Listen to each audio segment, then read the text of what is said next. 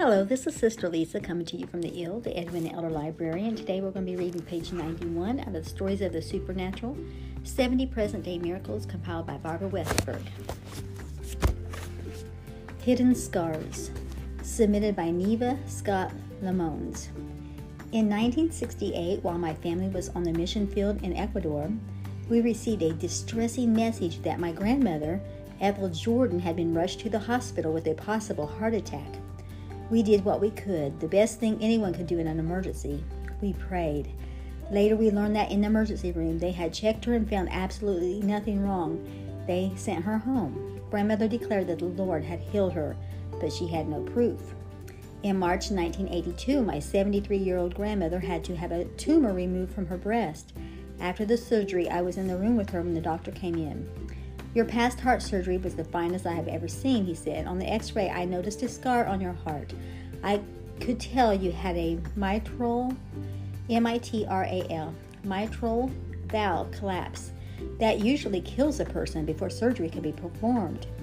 It is an extremely difficult surgery to perform, but the stitches were perfect. Apparently, you had a first rate surgeon. My grandmother answered, But I have no scars from a previous surgery. The doctor mentally reviewed what he had seen of her chest before the mastectomy. Shocked, acknowledged, That is true. No outward scars, hidden scars left by internal stitches. He shook his head. Only the great physician could have done it. The next morning, the therapist came to start treatment. Grandmother was fixing her hair. She was not vain, but always wanted to look her best. His mouth fell open. He tossed her a ball and said, It doesn't look like you need this. You shouldn't even be able to move your arm. The great physician had performed major surgery without a scalpel or needle, stitched the damaged mitral valve, and left hidden scars to be revealed some 14 years later.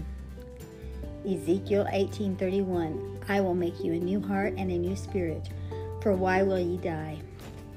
And I've already shared about my mom having her um, her heart valve was replaced by a pig pig um, oh vessel um, a valve, I guess.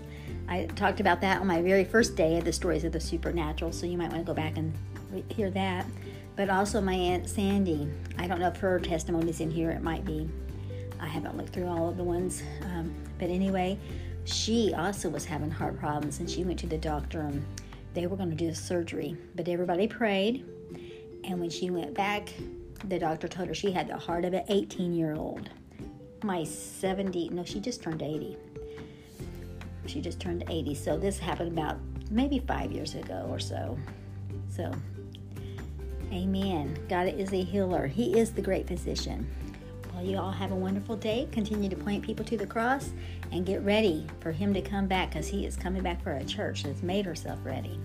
We want to be in that bride. Love you all. Bye bye.